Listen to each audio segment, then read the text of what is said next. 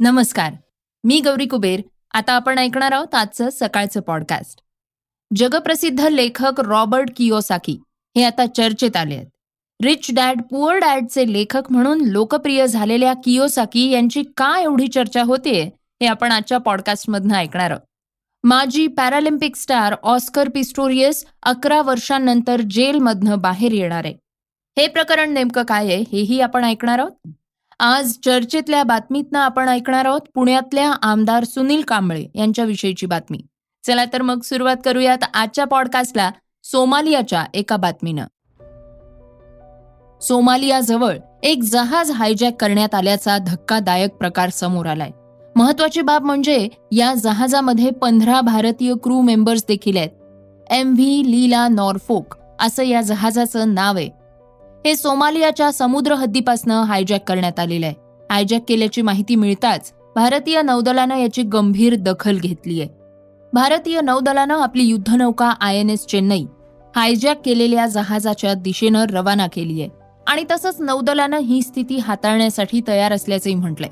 भारतीय नौदलाच्या अधिकाऱ्यांनी दिलेल्या माहितीनुसार हायजॅक करण्यात आलेल्या जहाज एम व्ही लीला नॉर्फोक याचा शोध घेण्यासाठी लक्ष ठेवलं जात आहे या जहाजाचं अपहरण झाल्याची माहिती तपास यंत्रणेला मिळाली होती. सोमालियाच्या किनाऱ्याजवळ अपहरण झाल्यानंतर या जहाजावर लायबेरियाचा झेंडा लावण्यात आलेला आहे.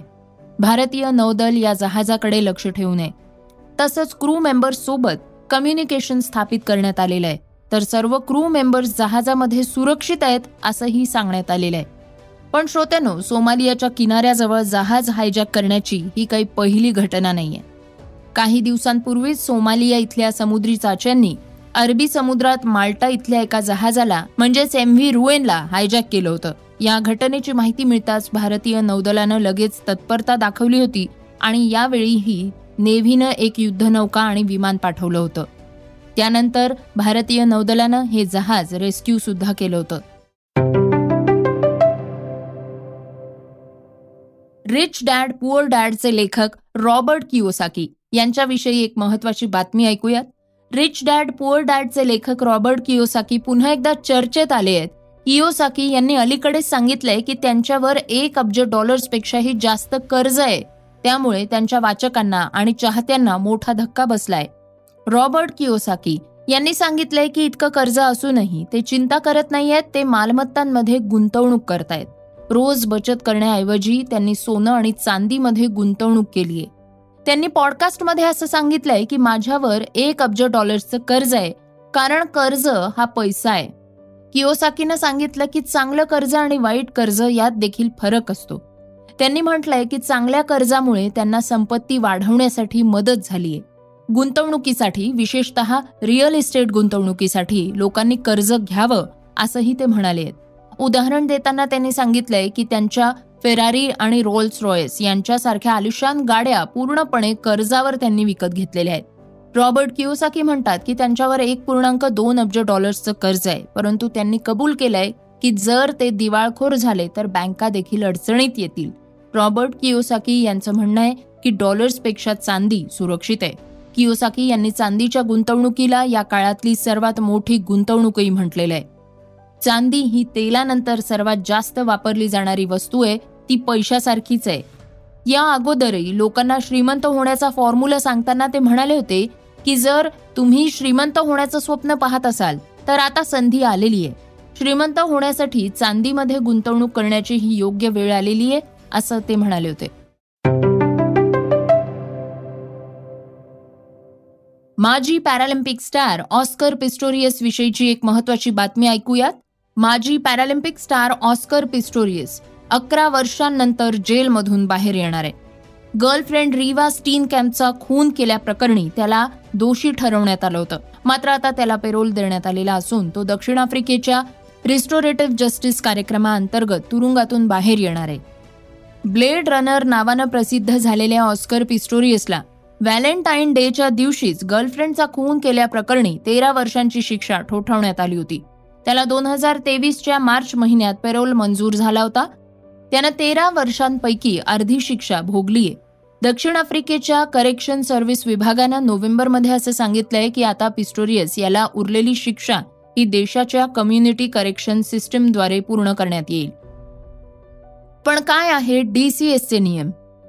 तो डिपार्टमेंट ऑफ करेक्शनल सर्व्हिसेसच्या निगराणीखाली असणार आहे. त्याला डिसेंबर दोन हजार एकोणतीस पर्यंत पेरोलचे सर्व नियमही लागू असणार आहेत. त्याच्यासाठी एक देखरेख अधिकारी नियुक्त केला जाईल. पिस्टोरियसनं या अधिकाऱ्याला नोकरी करण्याचं ठिकाण आणि घर बदलत असल्यास त्याची माहिती देणं आवश्यक आहे. नियमानुसार पिस्टोरियसला दारू प्रतिबंधित पदार्थांचं सेवन करण्यास बंदी आहे तर माध्यमांशी देखील बोलण्यावर प्रतिबंध असणार आहे. पिस्टोरियसला दिवसातल्या काही तासांसाठी त्याच्या घरी जाण्याची मुभा देखील देण्यात आली आहे. पिस्टोरियसला जेंडर बेस्ड हिंसा रोखण्यासाठी तयार केलेल्या कार्यक्रमाला देखील उपस्थित राहावं लागणार आहे. तसंच रागावर नियंत्रण मिळवण्यासाठीचं त्याचं सेशन देखील सुरू ठेवायचंय. पिस्टोरियसची तुरुंगवासातनं सुटका का झालीय? तर पिस्टोरियसच्या पेरोल मान्य होण्याची अनेक कारणं आहेत. त्यात त्याच्या गुन्ह्याचं स्वरूप पुन्हा गुन्हा करण्याची शक्यता तुरुंगातली त्याची वागणूक शारीरिक आणि मानसिक आरोग्य आणि त्याला बाहेर काढल्यानंतर तुरुंगातल्या इतर कैद्यांना असलेला संभाव्य धोका या सर्वांची समीक्षा करून हा निर्णय घेण्यात आलेला आहे. पिस्टोरियसनं रिस्टोरेटिव्ह जस्टिस प्रोग्रॅममध्ये सुद्धा सहभाग घेतला होता. हा कार्यक्रम आफ्रिकेतल्या श्वेतवर्णियांची सत्ता गेल्यानंतर अस्तित्वात आला होता. हा कार्यक्रम गुन्हेगारांना जास्त समावेशक पद्धतीनं हाताळण्यासाठी तयार करण्यात आलेला आहे. ही एक पद्धत दक्षिण आफ्रिकेतल्या युरोपियन वसाहतवादापूर्वी स्थानिक रहिवासी गुन्हेगारी कमी करण्यासाठी वापरत होते. या पद्धतीत शिक्षेपेक्षा गुन्ह्यातल्या दोन्ही पक्षांना एकत्र आणून तोडगा काढण्यावर भर असतो. रिस्टोरेटिव्ह जस्टिस प्रोग्राममध्ये पीडित आणि गुन्हेगार यांच्यात संवाद निर्माण करणं आणि दोनही पक्षांना एक तोडगा काढण्यापर्यंत घेऊन जाणं हा महत्त्वाचा भाग असतो. मात्र त्यातील सहभाग हा ऐच्छिक असतो. पिस्टोरियसला दोन हजार एकवीसमध्ये स्टीन कॅम्प कुटुंबीय राहत असलेल्या ठिकाणापासून जवळ असलेल्या तुरुंगात हलवण्यात आलं होतं. रिवाचे वडील बॅरी स्टीन कॅम्प आणि पिस्टोरियस या दोघांमध्ये बावीस जून दोन हजार बावीसमध्ये चर्चा देखील झाली होती.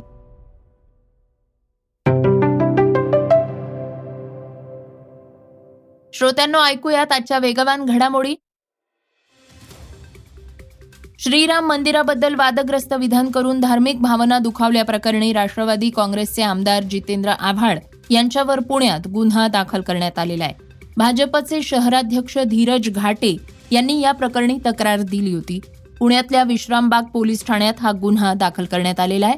आव्हाडांविरोधात भाजपनं आंदोलन केलं होतं. त्यावेळी धीरज घाटे यांनी विश्रामबाग पोलिसांकडे आव्हाडांविरोधात तक्रार दिली होती.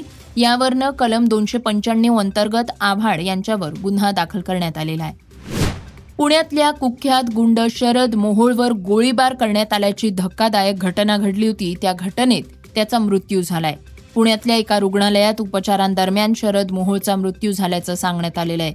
कोथरूड परिसरात शरद मोहोळवर गोळीबार करण्यात आला होता. दुचाकीवर तीन ते चार हल्लेखोर आले होते. त्यांनी शरद मोहोळवर तीन गोळ्या झाडल्या होत्या. दोन हजार चोवीसची लोकसभा निवडणूक जसजशी जवळ येते तसतसं अनेक स्टार्स राजकारणात येणार असल्याच्या अफवा पसरत चालल्या आहेत मात्र या बातम्यांवर स्टार्सनी आपलं वक्तव्य केलं असून या केवळ अफवा असल्याचं स्पष्ट केलंय. अभिनेता मनोज बाजपेयी राजकारणात येणार असल्याच्या बातम्या येत होत्या. आता त्यावर अभिनेत्यानं प्रतिक्रिया दिली आहे तो म्हणालाय ठीक आहे मला सांगा हे कोण बोललं किंवा तुम्हाला रात्री स्वप्न पडलं का? बोला आता सांगा.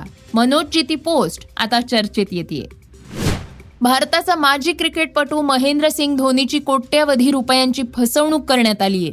धोनीच्या व्यावसायिक भागीदारानं पंधरा कोटी रुपयांची फसवणूक केली आहे. धोनीनं आर्का स्पोर्ट्स अँड मॅनेजमेंट लिमिटेडच्या सौम्या बिस्वास आणि मिहीर दिवाकर यांच्या विरोधात रांची कोर्टात फौजदारी खटला दाखल केलाय. त्यामुळे क्रिकेट विश्वात खळबळ उडाली आहे. जागतिक स्तरावर क्रिकेट अकादमी स्थापन करण्यासाठी दिवाकरनं एम एस धोनी सोबत करार केला होता. त्यासाठी काही अटीही घालण्यात आल्या होत्या. मात्र मिहीर दिवाकर यांनी दिलेल्या अटी पाळल्या नाहीत असं सांगण्यात येत आहे श्रोत्यांनो आता बातमी ऐकूयात चर्चेतली. पुण्यातले कॅन्टॉन्मेंट मधले भाजपचे आमदार सुनील कांबळे यांच्या त्या व्हिडिओनं खळबळ उडवून दिली आहे ससून रुग्णालयातल्या एका कार्यक्रमात सुनील कांबळे यांनी एका पोलीस कर्मचाऱ्याला आणि राष्ट्रवादीच्या पदाधिकाऱ्याला मारहाण केल्याचा धक्कादायक प्रकार समोर आलाय. त्यानंतर आता आणखी एक व्हिडिओ समोर आलाय. आमदार सुनील कांबळे यांनी थेट जिल्हाधिकाऱ्यावर हक्कभंग कारवाई करू असं वक्तव्य केलंय. या घटनेवर प्रतिक्रिया देताना कांबळे म्हणाले आणि तुम्ही पुन्हा बघा ते काय आहे ते. मी काय पाहिलेलंच नाही. पण तुम्ही बघा खात्री करा. मारहाण करायची काउन्सिलात मारायचा कशी स्टाय हे असते पोझिशन असते आणि कसं झालं ते. तो व्हिडिओ काय झालं तुमच्याकडे ते बघा. नाही आमच्याकडे व्हिडिओ आहे आम्ही दाखवतो पण आहे. दुसरं सुनील भाऊ की अं, राष्ट्रवादीचे जे एक पदाधिकारी आहेत वैद्यकीय कक्ष विभागाचे महाराष्ट्राचे प्रमुख त्यांना देखील तुम्ही कानाखाली मारली असा पण आरोप होतो आहे. त्यांनी पण आरोप त्यांनी आरोप केला असेल पण माझा त्यांच्याशी ते तर मला ओळखत बी नाही मी त्यांना ओळखत नाही. रुपाली चाकणकरांबरोबर मी चालत होतो तर त्यांनी सांगितलं चाकणकरांनी की अरे आमदारांना येऊ दे पुढे आमदारांना तरी ते धक्का मारत होता. जे सिव्हिलवर पोलीस होते त्यांनी बाजूला वाढला. आणि खाली त्यांच्या जिन्यात काय झालं मला नेमकं मी कार्यक्रमात निघून गेलो. मागे तुम्ही कोणालाच मारलं नाही. नाही, नाही. सुनील भाऊ आज थोडेसे काही अं, रागामध्ये होता किंवा असं काही घडलं? राग पत्रकारांवर आणि राष्ट्रवादीच्या पदाक- पदाधिकाऱ्यांवर काढण्याचा काय विषय? राग प्रशासनावर काढायचा होता तो कलेक्टरांशी बोललो. कलेक्टरांनी माझं समाधान केलं. आणि कलेक्टरांनी सांगितलं की ज्या याच्यात आमच्याकडनं अप्रुव्हल दिला गेला होता. हे कौन्सिलवर स्थानिक लोकप्रतिनिधींचं नाव का नाही टाकलं गेलं? ह्याची योग्य ती चौकशी करून संध्याकाळपर्यंत जो दोष असेल त्याच्यावर योग्य ती कारवाई करीन.